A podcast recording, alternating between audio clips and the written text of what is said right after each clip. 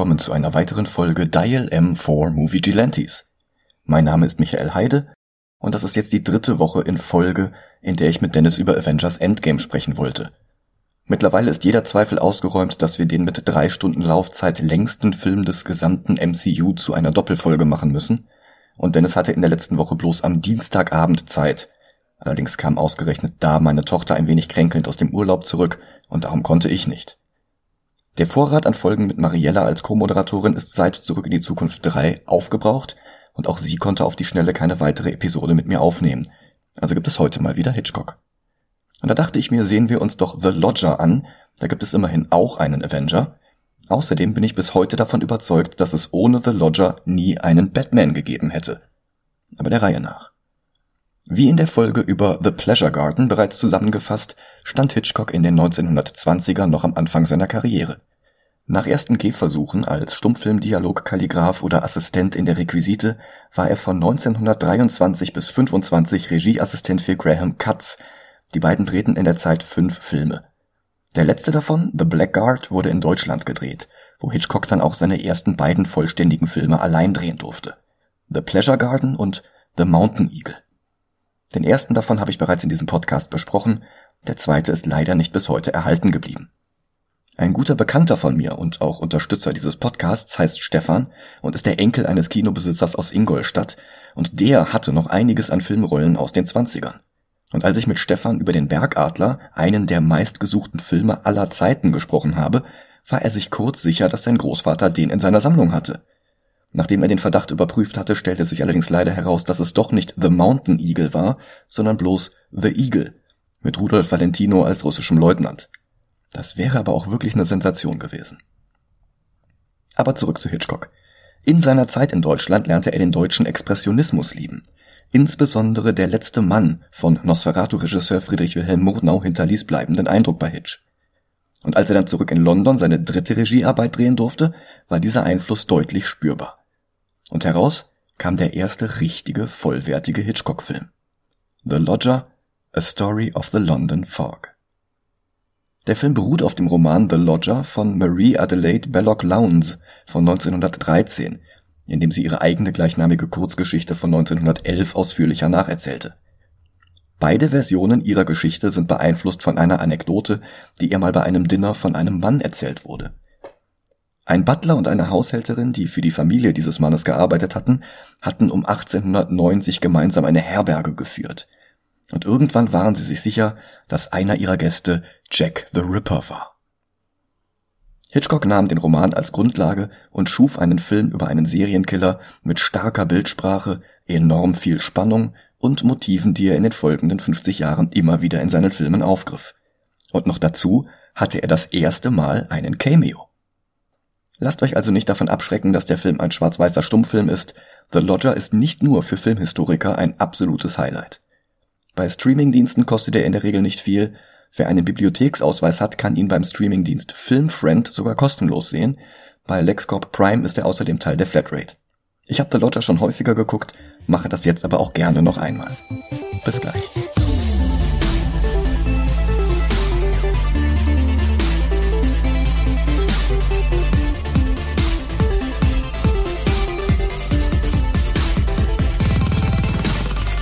Und da bin ich wieder. Zwischen dem Pleasure Garden und dem Lodger hat Hitchcock wirklich einen Quantensprung gemacht. Was es umso frustrierender macht, dass der Bergadler nicht bis heute erhalten blieb, denn der war ja genau dazwischen entstanden. Hitchcock selbst gab Jahre später an, dass er den Bergadler für keinen guten Film hält, aber ich würde mir halt nur zu gern selber mal ein Bild davon machen. Aber kommen wir zum Lodger selbst. Die Version, die bis heute erhalten blieb, ist die vollständige Kinoversion und sie ist ein Meisterwerk. Hitchcock hatte eigentlich noch mehr Szenen gedreht, die Produzent Michael Balcon allerdings durch Ivor Montagu herausschneiden oder durch neues von Hitchcock selbst gedrehtes Material ersetzen ließ, weil sie ihn anwiderten. Hitchcock war ihm zu progressiv, angeblich hatte es im Director's Cut sogar Anspielungen auf Homosexualität gegeben, und ich frage mich, wie die bei einem 27-jährigen Alfred Hitchcock wohl ausgesehen haben mögen. Außerdem reduzierte Montagu um die 400 Dialogkarten auf gerade mal 80. Aber auch das tut dem Film keinen Abbruch. Im Gegenteil. Der sparsame Einsatz von Text macht das Werk eleganter, das gab Hitchcock selbst später offen zu. Und das Motiv des Dreiecks, das sich in den wenigen übrig gebliebenen Dialogtafeln wiederfindet, verbindet sie sogar mit der Handlung des Films. Die beginnt dann auch ganz dialogfrei mit einer Großaufnahme einer stumm schreienden Frau. Ihre Augen sind weit aufgerissen und das Gegenlicht, das durch ihre Haare scheint, verleiht ihr beinahe einen Heiligenschein. Das hatte Hitchcock bewerkstelligt, indem er die Schauspielerin Maudie Dunham auf einer dicken Glasplatte liegend filmte mit einer Lampe darunter. Als nächstes sehen wir Leuchtbuchstaben, sie bilden die Worte Tonight Golden Curls, also heute Nacht goldene Locken. Ein Schriftzug, den Hitchcock im Verlauf des Films immer wieder zeigt, so als wären es die Worte, die den Mörder zum Töten inspirieren. Was es damit auf sich hat, das löst er dann allerdings erst in der allerletzten Einstellung des Films auf. Dann liegt die junge Frau auch schon tot am Boden. Hitchcock hatte hier eigentlich noch eine weitere Szene einfügen wollen, in der wir sehen, wie die Leiche bis zur Themse gebracht wird, mit der Charing Cross Brücke im Hintergrund. Dafür verhandelte er lange mit Scotland Yard, die ihm letztlich eine einzelne Nacht gaben, um die Szene zu drehen. Zwar nicht mit ihrer offiziellen Erlaubnis, aber wenn er das wirklich nach einer Nacht im Kasten hatte, dann würden sie so lange einfach weggucken. Hitchcock reiste also an mit Equipment, Cast und Crew und drehte die Szene. Bloß hatte sein Kameramann vergessen, eine Linse vor die Kamera zu schrauben, so dass das Material am Ende der Nacht komplett unbrauchbar war. Und noch eine Nacht hatten sie ja nicht. Also beließ er es dabei, dass die Tote gefunden wird, eine ältere Dame ringt um ihre Fassung, ein Polizist nimmt gelangweilt ihre Zeugenaussage auf, ein Journalist sieht ihm dabei über die Schulter und macht eigene Notizen. Und dann sehen wir auch schon eine Menge aus Schaulustigen. Die breite Masse und wie sie auf die Ereignisse in diesem Film reagiert. Das stand bei der Geschichte von Belloc Lowndes schon im Mittelpunkt und Hitchcock übernahm das bei seiner Verfilmung. An der Kleidung des Mordopfers ist ein Zettel angeheftet, darauf hat der Täter seine Tat signiert. The Avenger nennt er sich, und er hat ein gleichschenkliges Dreieck um diesen Namen gemalt. Eben genauso ein Dreieck, wie es die Dialogtafeln als Leitmotiv benutzen. Der Bobby kauft der älteren Zeugin einen Kaffee und danach gibt sie an, dass der Täter sehr groß war und dass er einen Schal um sein Gesicht gewickelt hatte, so dass man ihn nicht erkennen konnte. Sie glaubt, den Mörder im Spiegel zu sehen, aber es ist nur irgendein Kasper, der hinter ihr mit seinem Mantel feixt. Der Journalist gibt seine Story telefonisch weiter und per Fernschreiber verbreitet sich die Geschichte wie ein Lauffeuer. Es handelt sich nämlich bereits um das siebte Opfer des Avengers. Der junge Mann, der die Nachricht in der Zeitungsredaktion annimmt, ist niemand anderes als Alfred Hitchcock selbst. Dieser erste Cameo war aus der Not heraus entstanden. Der Statist, der eigentlich vorgesehen war, hatte Hitchcock versetzt, und er sprang dann bloß ein, damit keine teure Drehzeit verloren ging, bis anderer Ersatz gefunden war. Danach geht die Montage weiter und wir sehen, wie die Zeitung erst gedruckt, dann ausgeliefert und dann von Straßenhändlern unters Volk gebracht wird. Jemand kommentiert, dass der Avenger immer dienstags zuschlägt. Und dann wieder Laufschrift, die das Ereignis dann noch ein weiteres Mal wiedergibt. Und auch im Radio kommt die Meldung. Die unterschiedlichsten Menschen reagieren darauf, Hitchcock zeigt nur ihre Gesichter vor schwarzem Hintergrund. Das wirkt großartig. Dann wieder die Werbetafel mit diesem Tonight Golden Curls. Nach diesen sieben Minuten Prolog lernen wir dann erst die weibliche Hauptrolle kennen, Daisy Bunting, gespielt von June Tripp, die damals nur unter ihrem Vornamen auftrat. In dreien ihrer acht Filme hatte sie sogar überhaupt keine Nennung in den Credits, dann heiratete sie einen Lord wurde amerikanische Staatsbürgerin und hörte ganz damit auf, Filme zu drehen. Das ist schade, denn sie ist sympathisch und durchaus talentiert. Daisy ist ein Mannequin, denn vor dem Zweiten Weltkrieg waren künstliche Schaufensterpuppen noch nicht weit verbreitet, so dass oft lebende Modelle dafür herhalten mussten. Für Modenschauen, aber eben auch für Kaufhäuser oder dergleichen. Und auch sie hört vom siebten Opfer und macht sich Sorgen. Sie hat nämlich selbst goldene Locken, so wie es zur Fixierung des Avengers passt und zu der von Hitchcock selbst natürlich. Eine maskierte Kollegin erschreckt sie, dann kann sie aber auch schon wieder selber darüber lachen.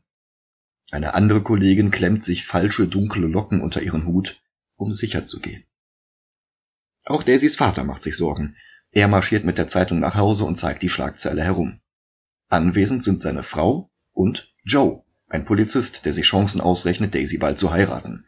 Auch wenn die Liebe insgesamt eher einseitig präsentiert wird. Daisy zeigt deutlich weniger Interesse an Joe als er an ihr, was er allerdings gut ausblenden kann. Dann kommt sie nach Hause und Detective Red Flag sagt ihr, dass er genau wie der Mörder verrückt nach blonden Haaren ist. Beruhigend, wenn gerade Jack the Ripper umgeht. Dann sticht er ihr ein herzförmiges Plätzchen aus dem ausgerollten Keksteig ihrer Mutter raus und sticht es ihr. Sie wirft es achtlos zurück und er zerreißt es symbolisch. Auch wenn es ihren Eltern wohl ganz recht zu sein scheint, wenn sie einen Detective heiraten würde. Zumindest hat er offenbar immer genug Geld in der Tasche, um das Gas in der Küche zu bezahlen. Damals waren Münzschlitze am Rohr offenbar alltäglich. In manchen Gegenden von England ist das wohl auch heute noch so. Es klopft an der Haustür und Mrs. Bunting öffnet. Joe nutzt die Gelegenheit, um Daisy zu küssen. Wohlgemerkt, sie küssen sich nicht gegenseitig, er küsst sie. Vor der Tür tritt dann ein verdächtiger junger Mann aus dem Nebel. Groß, mit schwarzem Hut und Mantel und einem Schal, den er um Mund und Kinn gewickelt hat. Es handelt sich um die Titelrolle des Films.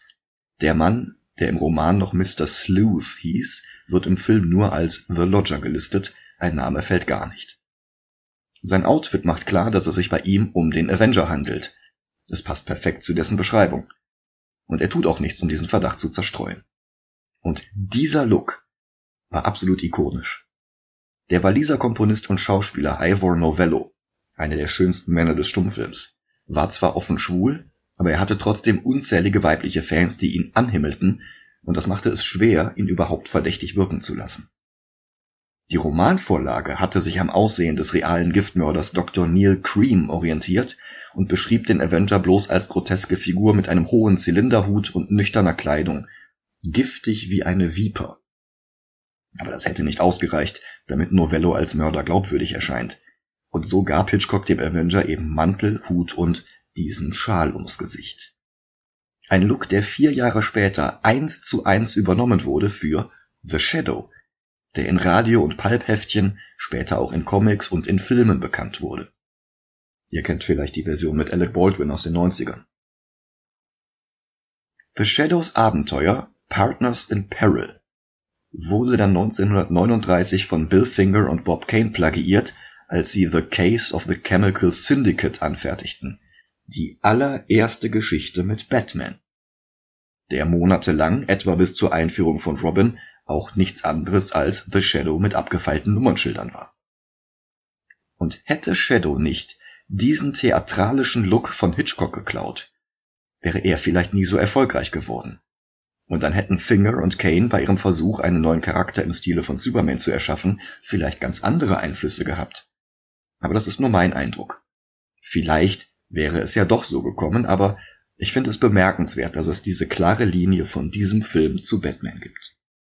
Ohne Alfred Hitchcock hätte es vielleicht Batman, wie wir ihn heute kennen, nie gegeben.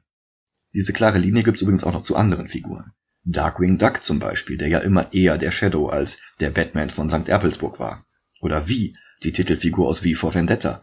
Da hat sich Alan Moore sogar zu geäußert und The Shadow als einen der wichtigsten Einflüsse für das Werk benannt. Und der Grey Ghost aus Batman The Animated Series war ebenfalls The Shadow in Grau, bloß als Brillenträger. Aber zurück zum Original. Ivor Novello betritt das dunkle Haus unter ominöser Musik, zieht ganz langsam Hut aus und den Schal herunter, dann bittet er um ein Zimmer. Ohne die Vermummung ist er wieder der hübscheste britische Schauspieler der Zwanziger. Und auch das Gas strömt wieder, so dass die Lampen im ganzen Haus wieder heller strahlen. Vielleicht ist der Lodger ja doch unschuldig. Hitchcock spielt hier schon 1927 genauso meisterlich mit unseren Erwartungen wie in seinen späteren Filmen, aber auch in der nächsten Szene.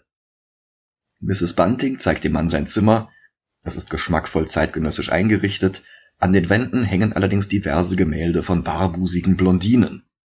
Dazwischen ist St. Georg, der Drachentöter, und das soll ein Hinweis darauf sein, dass der Lodger vielleicht doch der Held dieser Geschichte ist.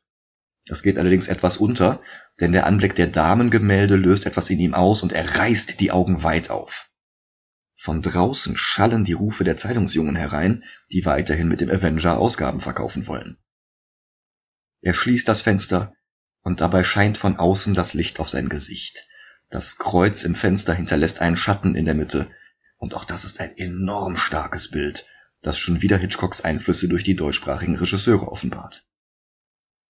Können wir diesem Mieter trauen? Daisys Mutter denkt jetzt zunächst schon. Sie einigt sich mit ihm über die Höhe der Miete, er zahlt einen ganzen Monat vorab. Kochen braucht sie ihm nichts, ein Glas Milch und ein Butterbrot reichen ihm. Als sie geht, sieht er ihr wieder verdächtig hinterher. Und die Musik tut ihr Übriges. Dann greift er nach seiner Tasche und versteckt sie in einem Fach des Schreibtisches im Raum. Als Mrs. Bunting mit Brot und Milch zurückkommt, erwischt sie ihn dabei, wie er die Bilder so herumdreht, dass man nur die Rückseite sehen kann. Er fragt, ob man sie vielleicht ganz in ein anderes Zimmer bringen könnte. Der Anblick der Bildrücken erheitert Daisy, die neugierig in den Raum tritt. Der Mieter dreht sich nach der Quelle des Lachens um, und der Anblick der jungen Frau mit den blonden Locken hat es ihm sofort angetan. Sie trägt die ersten Bilder nach draußen, ihre Mutter folgt ihr mit einem weiteren. Detective Joe freut sich, dass er nicht auf hübsche Blondinen zu stehen scheint. Vielleicht war ja das diese angebliche homosexuelle Anspielung. Naja, die drei lachen kurz, dann werden sie nachdenklich und sie sehen zur Decke hoch, die sie von dem geheimnisvollen Fremden trennt. Hitchcock nutzt eine weitere Glasscheibe, um sie durch die Decke hindurch blicken zu lassen. Sie sehen Novellos Schuhsohlen von unten, während er unruhig auf und ab marschiert. Und auch ihnen kommen jetzt die ersten Zweifel. Genau wie uns. Am nächsten Morgen bringt Daisy dem Mann Frühstück aufs Zimmer und er ist immer noch ganz fasziniert von ihrer Erscheinung. Er greift nach dem Messer, um sein Ei zu köpfen, und er fuchtelt damit herum, was ihn nicht weniger bedrohlich wirken lässt. Sie geht lachend aus dem Zimmer, auf der Treppe wird sie aber auch nachdenklich. Am nächsten Dienstagabend spielt er mit Daisy Schach, und es ist klar, dass sie mit ihm sehr viel mehr Chemie hat als mit Detective Joe. Aber mit Kommentaren wie Be careful, I'll get you yet, also Sei vorsichtig, ich krieg dich noch, verschafft er uns schon wieder eine Gänsehaut. Als eine Schachfigur vom Tisch fällt, sie sich danach bückt und er nach dem Schürhaken greift, um im Kaminfeuer herumzustochern, zieht Hitchcock immer weiter an der Suspense-Schraube. Aber ihr passiert nichts. Joe kommt in die Küche und teilt Daisys Eltern mit, dass er jetzt die Leitung des Avenger-Falles übernommen hat. Das will er sofort Daisy sagen. Die ist zwei Stockwerke drüber immer noch in die Schachpartie vertieft und Novello streicht ihr über den Kopf und merkt an Beautiful Golden Hair, also schönes goldenes Haar. Mrs. Bunting schickt ihre Tochter herunter zu Joe, dann bemerkt sie, dass ihr neuer Mieter sein Geld offen auf dem Kaminsims liegen lässt. Sie fragt, ob er keine Angst hat, dass es jemand stehlen könnte, und er erwidert, dass es schlimmere Verführungen als Geld gibt.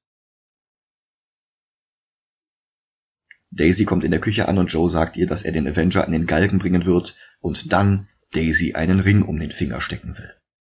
Die scheint von der Idee deutlich weniger begeistert als er, und sie läuft sogar vor ihm davon. Joe verfolgt sie durch das Haus, der Tumult dringt bis zu Novello, der von oben zu ihnen heruntersieht. Dann verschwindet er in seinem Zimmer. Joe fragt Mrs. Bunting, ob der neue Mieter einen schlechten Einfluss auf Daisy haben könnte, aber sie hält das nicht für wahrscheinlich. Auch wenn sie ihn ein bisschen seltsam findet.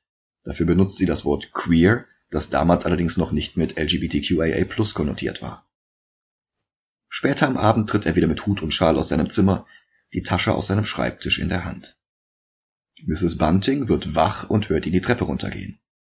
Hitchcock gibt uns eine wunderbare Einstellung, bei der das Treppenhaus von oben gezeigt wird und wir sehen nur eine Hand, die langsam am Geländer nach unten gleitet. Mrs. Bunting sitzt starr vor Angst im Bett und sieht direkt in die Kamera. Sie ist alleine, Ihr Mann ist bei seinem Nebenjob als Aushilfskellner. Dann blickt sie aus dem Fenster und sieht den Mieter vom Haus weggehen. Es ist Dienstagnacht. Die Zeit, in der der Avenger zuschlägt. Und tatsächlich findet er sein nächstes Opfer. Es sieht Daisy sogar sehr ähnlich. Erneut bildet sich eine Menschentraube und sie finden schnell den Zettel mit dem Dreieck des Avengers. Mrs. Bunting geht jetzt selbst durchs Treppenhaus und sieht sich in den Zimmern ihres Mieters um. Das Schreibtischfach, in dem seine Tasche gewesen war, ist verriegelt. Als er dann irgendwann wieder heimkehrt, ist Mrs. Bunting wieder in ihr Schlafzimmer zurückgekehrt, immer noch skeptisch. Als er die Treppe hochgeht, hört sie ihn wieder. Es ist Punkt Mitternacht. Er geht in sein Zimmer, die Körpersprache offenbart Unbehagen. Am nächsten Morgen sind die Buntings hundemüde. Bis Mr. Bunting die Zeitungsschlagzeile liest, es hat ein weiteres Opfer gegeben, direkt um die Ecke. Joe kommt ins Haus und sie reden über den Avenger und über seine Brutalität. Plötzlich schreit Daisy laut auf. Joe eilt die Treppe hoch, gefolgt von ihren Eltern. Aber falscher Alarm. Sie scherzt mit dem neuen Mieter in enger Umarmung. Geschrien hatte sie wegen einer Maus, die sie erschreckt hatte. Joe reagiert trotzdem eifersüchtig und zornig. Novello wirft ihn raus. Daisy geht mit. Sie werfen sich noch einen letzten Blick zu, dann verschwindet sie im Flur. Ihrer Mutter sagt er, dass er nicht noch einmal so gestört werden will, sonst sucht er sich eine andere Bleibe. Daisy weist Joe wegen seines Wutausbruches zurecht, aber er beruhigt sich schnell wieder und umarmt sie. Sie erwidert die Zuneigung nicht. Als Novello das Haus verlässt mit einem Zylinderhut wie der Mörder in der Romanvorlage, wendet sich Mrs. Bunting an ihren Mann und berichtet ihm von der vergangenen Nacht und von ihrem aufkeimenden Verdacht. Er glaubt es nicht, aber ihr Blick fällt auf die Bilder, die ihr Mieter nicht in seinen Zimmern haben wollte. Blonde Frauen, eben genau wie die Opfer des Avengers. Noch einmal fragt sie ihren Mann, und jetzt wächst die Paranoia auch in ihm. Sie sind sich einig, Daisy nicht mehr mit ihm allein zu lassen. Schnitt. Und er ist bei ihr. Sitzt rauchend in dem Schauraum, in dem sie Kleider präsentiert. Seine dunkelhaarige Sitznachbarin bittet ihn um Feuer und er gibt es ihr, ohne seinen Blick von Daisy abzuwenden. Sie sieht ihn, die beiden lächeln sich zu. Joe zeigt dem Polizeichef, dass die Tatorte des Avengers immer näher auf den Häuserblock heranreichen, in dem Daisy wohnt. Dort will er den Mörder nächste Woche fassen. Hitchcock hält die Kamera lange auf den Stadtplan mit den eingezeichneten Tatorten und blendet von da aus zu einer anderen Karte über, mit denselben Tatorten, bloß dass sie diesmal nicht mit Kringeln markiert sind, sondern mit Dreiecken. Ein Gesicht sehen wir nicht, aber der Hinterkopf sieht aus wie der von Ivo Novello. Daisy redet mit ihren Eltern und erwähnt, dass er sie bei der Modenschau beobachtet hat. Danach hätte er ihr das schönste der Kleider als Geschenk gekauft. Ihre Mutter bereitet diese Entwicklung Zahnschmerzen und ihr Vater verbietet ihr gleich, das Geschenk anzunehmen. Er packt das Kleid zurück in die Schachtel und trägt es die Treppe hoch. Er klopft an die Tür, tritt ein und legt ihm die Schachtel auf den Tisch. Seine Tochter darf keine Geschenke von Fremden annehmen. Novello sackt in sich zusammen. Mr. Bunting verlässt den Raum und lässt ihn nachdenklich schweigend zurück. Abends lässt sich Daisy ein Bad ein, während Novello über dem Stadtplan mit den Dreiecken sitzt. Es war tatsächlich sein Plan. Er geht zum Badezimmer, in dem Daisy gerade in der Wanne sitzt, und wenn man Hitchcocks spätere Filme gesehen hat, muss man unweigerlich an Psycho denken. Aber er kommt jetzt nicht mit einem Messer in der Hand in den Raum, sondern klopft zögerlich. Daisy steigt aus der Wanne und kommt zur Türe, die aber immer noch geschlossen ist. Sie nimmt es ihm nicht übel, dass er ihr das Kleid geschenkt hat, und als er ihr mitteilt, dass sein Vater ihm verboten hat, sich mit ihr zu treffen, da lacht sie nur. Auf der anderen Seite der Türe lächelt er stumm. Etwas später geht er wieder aus dem Zimmer, also aus seinem Zimmer, und schon wieder überkommt Daisys Mutter die nackte Angst. Vor allem als sie hört, dass er diesmal nicht alleine aus dem Haus zu gehen scheint, sondern zusammen mit Daisy. Sie sucht das ganze Haus nach ihrer Tochter ab. Dann berichtet sie ihrem Mann, dass Daisy mit dem Mieter zusammen ausgegangen ist und das auch noch am Dienstagabend. Die beiden schlendern dann auch noch genau zu dem Ort, an dem eine Woche zuvor das andere Opfer gefunden wurde. Weswegen Detective Joe diesen Ort auch beobachtet. Als er sieht, dass Daisy und der Mieter ihre Lippen zum Kuss aufeinander zubewegen, geht er dazwischen. Daisy reagiert erbost und sie sagt, sie will Joe niemals wiedersehen. Novello soll sie nach Hause bringen. Joe ist kurz außer sich vor Zorn dann sinkt er auf der Bank zusammen, wo sein Blick auf den Schuhabdruck von Novello fällt. Vor seinem geistigen Auge sieht er noch einmal diese ganzen Indizien vorbeiziehen, und er steht auf, jetzt auch restlos davon überzeugt, dass Novello der Avenger ist. Und die Spannung steigt. Wird er es schaffen, Daisy zu beschützen? Oder kommt er jetzt zu spät? Er springt auf und läuft dem Paar hinterher. Sie haben schon wieder das Haus der Buntings erreicht. Sie begleitet ihn auf sein Zimmer. Er legt Mantel und Schal ab und tritt von hinten an sie heran. Dann packt er ihre Schulter, sie dreht sich zu ihm um, sie sehen sich in die Augen, er nimmt ihren Hut ab, sein Blick fällt auf ihr goldenes Haar. Und nach Sekunden, die sich wie Minuten ziehen, in denen wir nicht wissen, was jetzt passieren wird, küssen sie sich dann doch noch. Als sie auf das Sofa umziehen, springen Daisys Eltern in der Küche auf. Joe kommt mit Verstärkung zur Türe und geht direkt hoch zu den Räumen des Mieters. Er hat einen Durchsuchungsbefehl und den will er jetzt nutzen. Er öffnet die Tür, um seine Kollegen hereinzulassen, dann schiebt er Daisy beiseite und konfrontiert ihren neuen Freund. Einer der Männer findet die abgeschlossene Schreibtischtür, Novello rückt den Schlüssel heraus und sie finden die Tasche. Novellos Augen weiten sich, als sie die Tasche auf den Tisch heben, um ihren Inhalt dort auszubreiten. Und die DVD des Films, die ich habe, die spielt als Soundtrack hier Peter und der Wolf. Das irritiert mich jedes Mal. Joe findet in der Tasche eine Pistole und den Stadtplan mit den Dreiecken an den Tatorten und dazu noch jede Menge Zeitungsausschnitte von Artikeln, in denen von den Taten des Avengers berichtet wird. Novello bricht zusammen, als Joe auch noch ein Foto findet vom ersten Opfer des Avengers. Der Lodger hat allerdings eine Erklärung. Dieses erste Opfer war seine Schwester. Und seitdem versucht er selbst den Täter zu finden. Joe glaubt ihm nicht und nimmt ihn fest. Novello geht ihm an die Gurgel, aber Joes Leute ziehen ihn zurück. Daisy beharrt weiter auf seiner Unschuld, aber Joe legt Novello Handschellen an und führt ihn aus dem Raum. Sein letzter Blick zurück auf Daisy, die sich energisch seinen Mantel greift und ihren Hut anzieht, um mitzukommen. Am Fuße der Treppe stehen sich Daisys Eltern und ihr Mieter gegenüber, es fällt kein Wort. Als Mrs. Bunting vor lauter Aufregung in Ohnmacht fällt, sieht er seine Chance gekommen und eilt immer noch in Handschellen zur Türe hinaus in den Nebel. Daisy läuft ihm hinterher. Sie treffen sich an der Laterne mit der Parkbank, wo sie das Date hatten, das von Joe gestört wurde. Er bleibt bei seiner Geschichte, dass der Avenger seine Schwester getötet hat und eine Rückblende zeigt, was er sagt, was an dem Abend damals geschehen ist. Wie die Leiche seiner Schwester mit der ersten Visitenkarte des Avengers gefunden wurde, wie der Schock seine Mutter das Leben kostete und wie er ihr am Sterbebett schwor, den Täter zu finden. Ihm war auch aufgefallen, dass sich die Tatorte immer näher auf die Herberge der Buntings zubewegten doch jetzt, wo er in Handschellen ist, wird ihm der Mörder wohl durch die Finger rinnen. Sagt er. Daisy legt ihm seinen Mantel um, dann spazieren sie zusammen zum nächsten Pub, um ihm einen Brandy zu besorgen, der ihn aufwärmen soll. Weil er unter seinem Mantel immer noch gefesselt ist, führt sie ihm das Glas an die Lippen, was die anderen Leute im Pub natürlich verwirrt. Ob er seine Arme vielleicht im Weltkrieg verloren hat? Nein. Sie greift ihn beim Rausgehen nämlich durch den Mantel hindurch am Ellbogen, das ist deutlich zu sehen.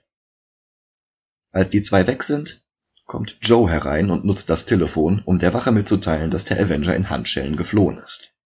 Und die Pappgäste rechnen zwei und zwei zusammen und laufen in die Nacht hinaus. Weil sie herausrennen, bevor sein Gespräch vorbei ist, bekommen sie allerdings gar nicht mit, dass der echte Avenger anscheinend vor zehn Minuten auf frischer Tat geschnappt wurde. Novello ist offenbar doch unschuldig. Seine Geschichte von der toten Schwester scheint zu stimmen. Das ist ein Zugeständnis gewesen von Hitchcock an das Filmstudio, das sich dann doch nicht traute, Novello einen Serienmörder spielen zu lassen. Eigentlich hatte Hitchcock nämlich offen lassen wollen, ob der Lodger jetzt tatsächlich der Mörder war oder nicht. Andererseits hatte er durch die mehr als fragwürdigen Erziehungsmethoden seines strengen Vaters ja auch durchaus Erfahrung damit, unschuldig im Gefängnis zu sitzen, weswegen ihn der Gedanke, unschuldig für einen Verbrecher gehalten zu werden, sein Leben lang nicht mehr losließ. Auch das hatte ich beim letzten Mal schon ausführlich besprochen. Und um einen für einen Verbrecher gehaltenen Unschuldigen geht es jetzt im restlichen Film. Denn die Leute aus dem Pub haben schnell die halbe Stadt mobilisiert und jagen Novello fest davon überzeugt, dass er der Mörder ist. Er will über einen Stahlzaun fliehen und bleibt ausgerechnet mit seinen Handschellen hängen. Der Mob tobt und Daisy kann die Meute nicht beruhigen. Sie prügeln immer weiter auf ihn ein. Und in dem Gewühl ist übrigens auch Hitchcocks Frau Alma und ein Mann, der Alfred selbst etwas ähnlich sieht, was viele davon überzeugt hat, dass er in diesem Film auch noch einen zweiten Cameo hat. Aber ich sehe das nicht ganz. Zum einen ist zwar Ähnlichkeit vorhanden, aber etwas anders sieht der Mensch dann doch aus und zum anderen hatte Hitchcock ja eigentlich gar nicht vorgehabt, in jedem seiner Filme mit einem Gastauftritt aufzutauchen. Dass er am Anfang in der Zeitungsredaktion zu sehen war, war ja noch ein bloßer Zufall. Aber wenn sich Menschen einmal etwas in den Kopf gesetzt haben, bekommen sie es nur noch schwer wieder heraus. So wie auch in der Szene selbst. Nicht mal Joe schafft es jetzt noch, die Meute zu beruhigen. Und jetzt kippt Hitchcock den gesamten Film. Statt Spannung mit der Frage zu erzeugen, ob Daisys neuer Freund ein Mörder ist oder nicht, geht es jetzt nur noch darum, ob die Menge ihn umbringt oder nicht. Dann schafft es Joe aber doch noch, ihn aus einer Lage zu befreien, bevor sie ihn totprügeln. Außer seinen Nerven und zahlreichen blauen Flecken hat Novello keinen bleibenden Schaden genommen. Im Krankenhaus kommt er wieder zu Kräften, Daisy sitzt an seinem Bett, sie halten Händchen und der Film blendet zur Dialogtafel All Stories have an end. Aber das ist noch nicht das Ende. In einem Epilog besucht Daisy mit ihren Eltern jetzt ihn in seinem Zuhause. Es ist ein prächtiges Herrenhaus, nobel eingerichtet. Er verzeiht seinen Schwiegereltern. Sie bringen ihm die Zahnbürste mit, die er beim Auszug zurückgelassen hatte. Während die Buntings sich dann im Haus umsehen, geht er mit Daisy in sein Zimmer, zum Fenster, wo sie sich küssen Hinter ihnen blinkt der Schriftzug Tonight Golden Curls. Jetzt erst wird klar, dass das die ganze Zeit eine Werbetafel war, die man von seinem Zimmer aus durchs Fenster sehen konnte. Womit Hitchcock in den letzten Sekunden dann doch noch Zweifel aufbaut, ob der Typ, den sie geschnappt haben, tatsächlich der Avenger war und ob Novello womöglich doch der Täter ist. Und das ist halt wirklich so ein Kunstgriff. Der Film ist fantastisch erzählt. Die Einstellungen, der Spannungsaufbau, der Cast. Ja, Hitchcock war hier noch sehr jung, der war halt selber erst 27, als der Film rauskam. Aber er war hier wirklich schon besser als viele Regisseure heute sind. Und darum würde ich diesen Film auf Platz 3 des Hitchcock-Rankings setzen. Und ich vermute, da wird er noch eine ganze Weile bleiben. Ich bedanke mich fürs Zuhören. Ich hoffe, dass wir es jetzt wirklich schaffen, nächste Woche mit Avenger Endgame loszulegen. Macht's gut.